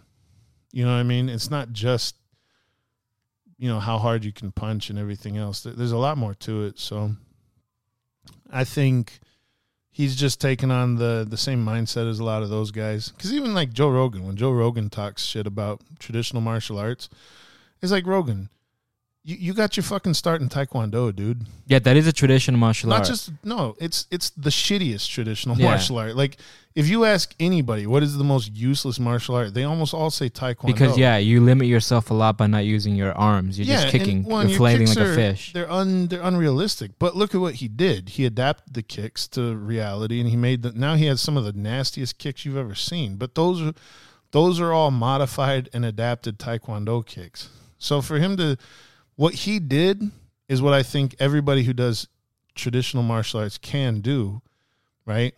But him just shit talking him as he does is I think ridiculous. Like he shit talks Wing Chun like that. Wing Chun is a super good martial art. You know, once you get past the rigidity of it, I mean, there's a reason it was the foundation for Jeet Kune Do. You know, it was, it has a lot of good to it, and that's a really the trapping range of fighting is a really difficult range to learn how to navigate because most people are either long range or, or close range grappling, but that trapping range is key, and so that's that is Wing Chun's uh, specialty. So I, I just think that mindset against traditional martial artists is, I think it's stupid. I think you're really limiting yourself, and you're coming across as a dumbass when you when you act that way. I don't think, I think traditional artists can get caught in their own legend sometimes when it's like, oh, 90 pound weakling can take on a 300 pound. uh, Like, no, probably not. Like size does matter, right? but, but I mean, if you have good technique and uh, good understanding of, of combat principles, which in a good traditional martial art program will teach you, then that does go a long way. So yeah, those those are my thoughts on that. I, I think that guy's an idiot. There's a lot to unpack there. Yeah. because I um I mean yeah Joe is like it's it's like he's being how do I say a little bit inconsistent there because I think Mhm. he talks bad about traditional martial arts, but he did a traditional martial art and there is something to be learned from things that even you don't agree with. You know what I mean? That you that's the uh, eclectic manner of being an MMA fighter. Even if you don't totally agree with martial arts, there's something there. Maybe it could be the stance, kind of like fencing, right? Like the footwork and fencing is very could be applied to to actual real fighting to be able to, you know, It is. fly like a butter. Like what was it? Um, Muhammad Ali said, "Float like a butterfly, sting like a bee." Right. So that footing is important. So having so. Even if I'm not saying to learn e- exactly everything about from, from fencing, but definitely some footwork that would um not inspire you, but you know, kind of help to What would- understand. What, what, did, what did Confucius say? He said, if I'm walking with three people or two other people, of the three of us, or if I'm walking with two other people, one of them will be my teacher. Hmm, Sound wrenching. Yeah, yeah, yeah. Oh, San Renqing. I haven't heard that, and you know who who said that? It was Tung Laoshi, right?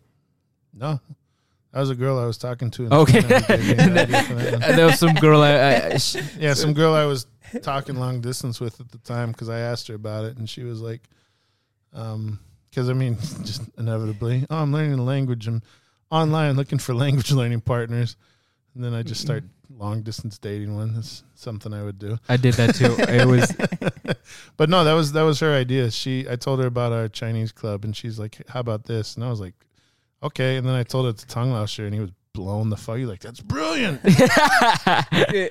he's still when I talk to him, he's like, "Whatever happened to that girl?"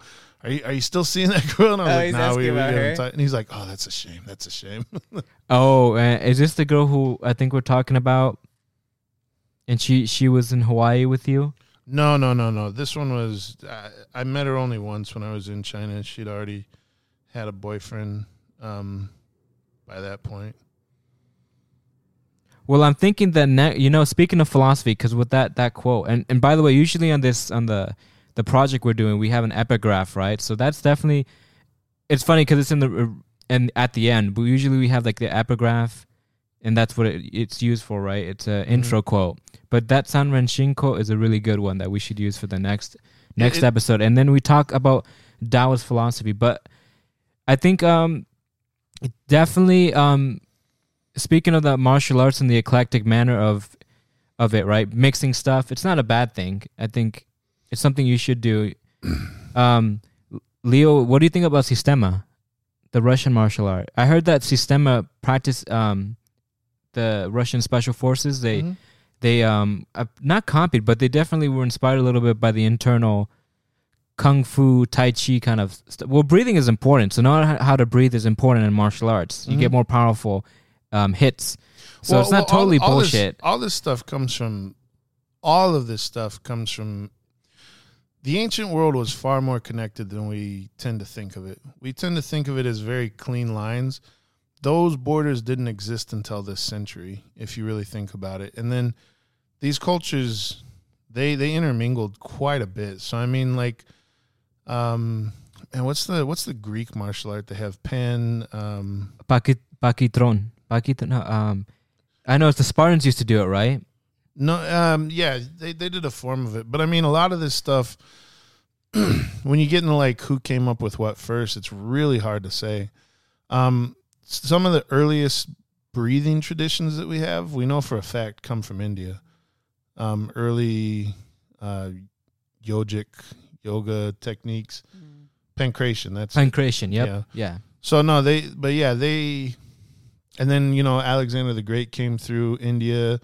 He was knocking on China's door. The Indians and the, the Chinese were talking with each other. North Korea, you know, the Koreans were right there. Got to Japan, Mongolia, you know, Russia is still all all together there. So I mean, all these things shared quite a bit, and so it was all.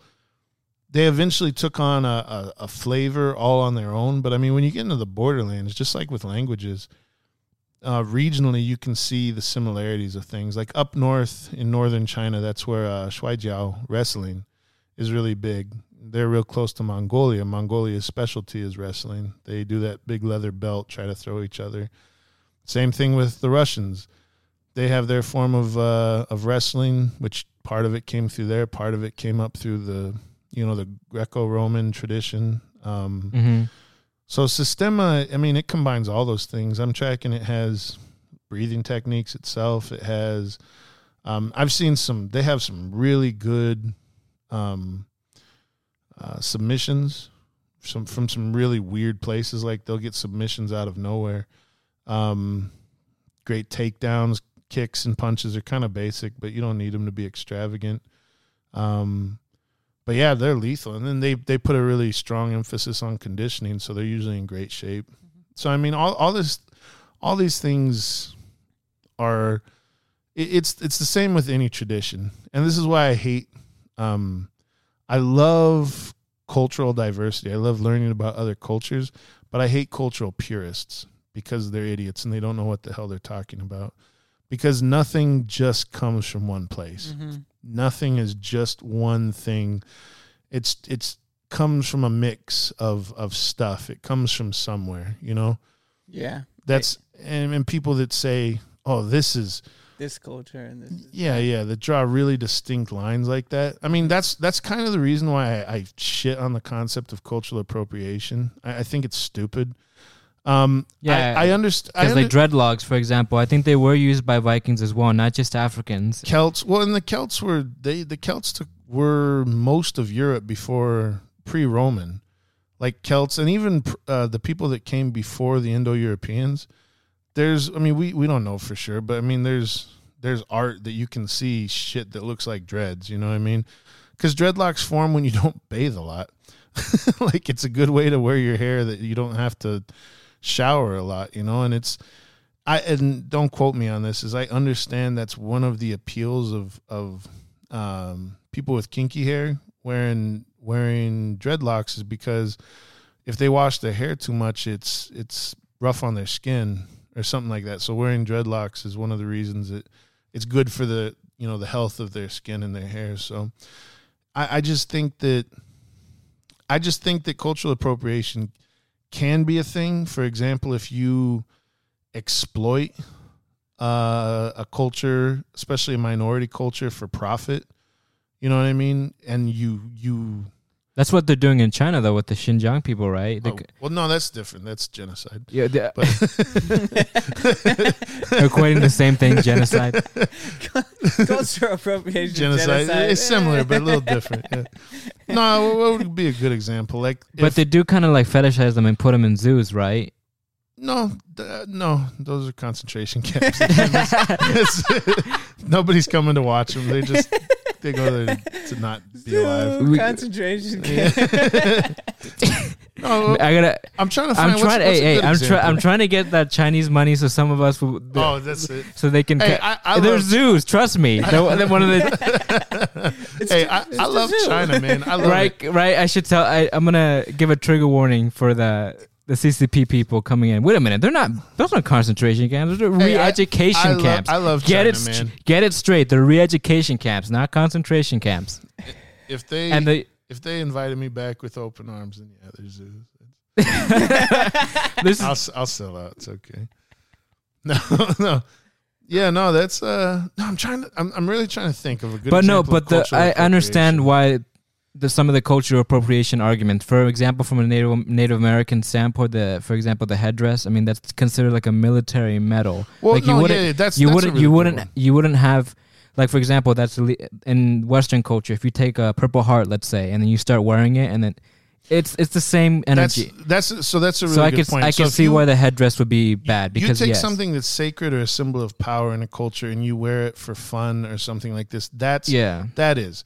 But if we're talking about like the white girls who opened up a taco shop in Portland because they learned a recipe when they were in Mexico, I don't call that culture. Yeah, Because mhm. there's nothing sacred about tacos because tacos are food. Taco Tuesday guys coming in. Well, no, Yes. and, and you know where tacos come from? The the Lebanese. Buddy of mine just pointed this out A buddy me. of mine. No, no, no, yeah, because I mean he's Mexican guy and he was like, Well, it's just like the the he, he looks like he's from freaking he looks Lebanese. and the the quesa, the the quesadilla is a um a fusion between the New World, uh, new uh, Old World All of it cheese is. and then the new and the New World tortillas. all all of it is. yeah, exactly. All of all of Italian food as we know it is based on Tomatoes. a lot of new world well, and noodles Yeah. which come from Asia. You know, so they And we, we ta- wait a minute. We got I gotta stop you there because we talked about this uh, this being apocryphal. Remember Yes. that apparently Marco Polo brought in brought in because we we specialize in Greco-Roman stuff, right? Mhm. For the most part, Italy did have their own form of noodles that were made of wheat and they were like more square shaped. So I heard that that's actually uh, a myth that it was Marco Polo. Maybe he brought in the th- thin Asian noodles, but the the pre I don't think he brought it in, but I think because he wasn't the first person to go to Asia. He, Yeah, yeah, He yeah. just was the first one to really record it the way he did. But trade with Asia had been going for quite some time. But I don't think. But I get what you're saying. Yeah, I mean, there the world is No, they didn't have noodles early on. They, that would have been it wasn't noodles, but it was it was something similar. They did have noodles, but they were made of wheat and barley, and they, I forgot they're they're very different looking. They were uh, very pre in Sardinia. They found them, I think.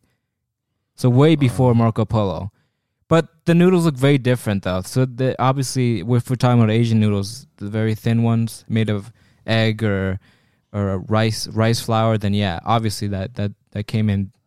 But they definitely had some sort of noodles.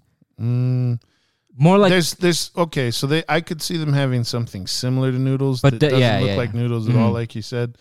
But then it uh the noodles as we know, like spaghetti and those sort of things, those came from those Asia. definitely yeah. came from Asia. Sp- Mhm. Spaghetti noodles, hundred percent came from Asia. Yeah, I was just being um, what's it called? Um, pernicious.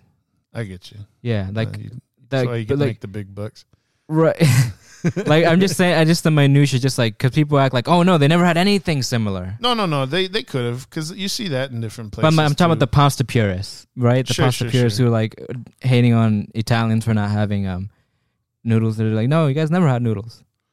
No, but the, even more to the point, like that's the thing is that they may have had this thing already, and then they they got the idea to improve upon it from someone. Mhm. Yeah, Yeah, exactly. that- There's this- an influence. Well, and that's the story of human civilization: is we meet another culture, we bump heads, change And ideas, Change and adapt. yeah, no one's really. Yeah. Yeah, no one. The purity um, culture myth is something um, It's overblown. Like for Doesn't it- example, like the Romans, a lot of their battle tactics, at least the naval tactics, were from the Carthaginians. Mhm. We know that they took one of their boats, and that they uh, improved upon it. So oh yeah, The- definitely. there's the I guess the only pure culture you can think about would probably be the isolated ones that's never seen any other human other than their own tribe. That's No, the- because even they had to come from somewhere. Yeah. yeah, yeah. So I mean, but even then, yeah, even then they came from somewhere too. and, so- and that's my point is like nothing came from. I mean, it, you could make the argument that things developed independent of each other in isolated areas. And even if that were true, that doesn't mean that we that doesn't mean that there still wasn't exchange. You know what I mean? We know for a fact there was exchange. So that's cultural appropriation I, I don't buy into so much. I really I mean, let's say there's there's a taco stand down the street and they they're owned by a Mexican family and you go and work for them and you learn their super secret taco recipe and then you go you know two, like two blocks down and you take that super secret taco recipe and you start making tacos and you start you start selling it but you have flashier you know advertising and everything so you start taking business from them yeah i would call that cultural appropriation i'd also call it being a dick I would more call it being. yeah exactly because it's, it's not so much contingent on the fact that they are mexican Mm-hmm. it is contingent on the fact that you took their idea and then you're trying to run them out of business like intellectual property theft in a sense. yeah exactly so i mean it's Taco, the taco wars. we, the taco wars yeah They start getting the cartel involved. They're like, yep, took a, our, our recipe. They Bring it- bring 'em probably down. but no, yeah, an unpopular opinion, but yeah, I No, I get what you're saying. No, but uh, there is something to it. I mean, they're not the theory you just said. Yeah, yeah, But- that's more. That second one was definitely just more being a dick. I think but wait, wait, but were you really? Did someone actually do this, though, or this is the hypothetical? that's. I mean, I'm sure. I'm sure no, I know. I know people did it. Like, because I know You the guy. personally know somebody who did it. Who, what's the, took guy secret, who did uh, secret- McDonald's? Uh, Kroc. Oh, you watched the the founder? I, I knew about that for a bit, but yeah, the founder talks about that. He he took the the franchise and ripped it from those guys. Yeah. And, Straight just cheated him out of yeah, their and they say the same thing about Facebook.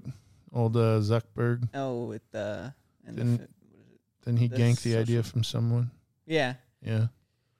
It's all That's- same Twitter. There's a story behind Twitter. Jack Dorsey. Jack Dorsey's a shit. Oh yeah, out yeah. mhm. All those tech people seem Hear to me, have. Jack Dorsey. I want to fucking punch you in the mouth. They've got very Okay. dirty, schemy. I'm calling you out, Jack Dorsey. he is. eh, Is he the worst? He'll never be on this podcast. he doesn't need to be. I'll fight him anywhere. No it, one do- it doesn't Jack need to be here. Dorsey. No, but I know no one likes him. That's why he's been like hiding in a cave. Growing He even even- Osama beard. he went to like Africa and came Yeah, back he with looked, like a, he's like fucking lost like 80 pounds. They let him out of the prison yeah, or something. yeah. Noah, Noah was the one who, I from saw what I, some some memes they like made him look like Osama bin Laden. He, he already looks like Osama he bin Laden. does. They just put They the really- turban on it. and they're man. Like, it's He got the gaunt face. Like the last time when he was on Rogan with his lawyer or whatever. yeah, that was Like cringy. he must have done terrible. So the the investors locked him up since then. They're like, like go to Africa on a Yeah. retreat and just like find yourself. go do go do psychedelics over there. Oh, You know that's what he. That's like all he does. He's just like And he's he's such a he's such a piece of shit. Like, and I'm not even talking about the fact that Twitter Twitter has super political biases. I'm not even talking about that. But just like when he talks, you're such a shithead. Jack Dorsey. Well, he just seems very um, um I- like a I lizard, like a like a lizard, very very cold. he's a lizard person. Yeah, no, I mean he acts like a like a reptile, like just cold blooded. No, he's just stupid. Like, like, oh, But he also just seems unemotional. They, He they just were like he d- doesn't act like a human he's being. I don't know. You know, our our uh, uh, like he's not even coherent, man. He just fucking mumbles about shit. For yeah, he doesn't seem like Oh, he yeah. should be in the position he's in. no, he doesn't. I Uh, want your job, Dorsey. He can't explain things himself. Hashtag about give me your like, job, The inner going. All right, let's let's um punk bitch. Coming for you. we started we bring up reptile people. We haven't bring up um psychedelics, but you actually did psychedelics. So that'd be actually an interesting opening to the next episode. I love psychedelics, man. Yeah. So let's let's end it here because I, I gotta go to the restroom really badly. Oh, okay. Just All take right. the microphone in with you. All right, maybe I'll do that so you guys can hear you guys can you guys can hear the waterfall and I'll talk about how it's You it's can, very you can rate it. it's actually an alleg- it's actually an allegory for Heraclitus's uh, universal flux. See, this is the universal flux he was talking about. I'm down. We we gonna go eat soon. You, you, you hungry? We can. What are we doing? What are we Let's doing? do that first, then come back and do the the For next episode. yeah, that's fine. All right, so guys, um, like us on social media. Uh, DM us if you want to, you know, I don't know, do whatever you Not want. on Critique Twitter. us. You want to try to kill us. Wanna- We'll, ju- I'll just tell you this: you're gonna come over here. Twitter- You you're gonna have to deal with Mac. You're gonna have to deal with I don't know Leo if he comes Who out are you over. talking to? They're Jack both Dorsey? expe- the effect of like Twitter has given so much. Twitter's a re- really All right, all right, good- we're gonna end probably this. the best social network, I think. But it's the leadership that's ruining it. I'm coming for you. Dorsey. okay, let's let's end this and go get some barbecue. All right, we'll see you then on episode nine. All right, peace, guys.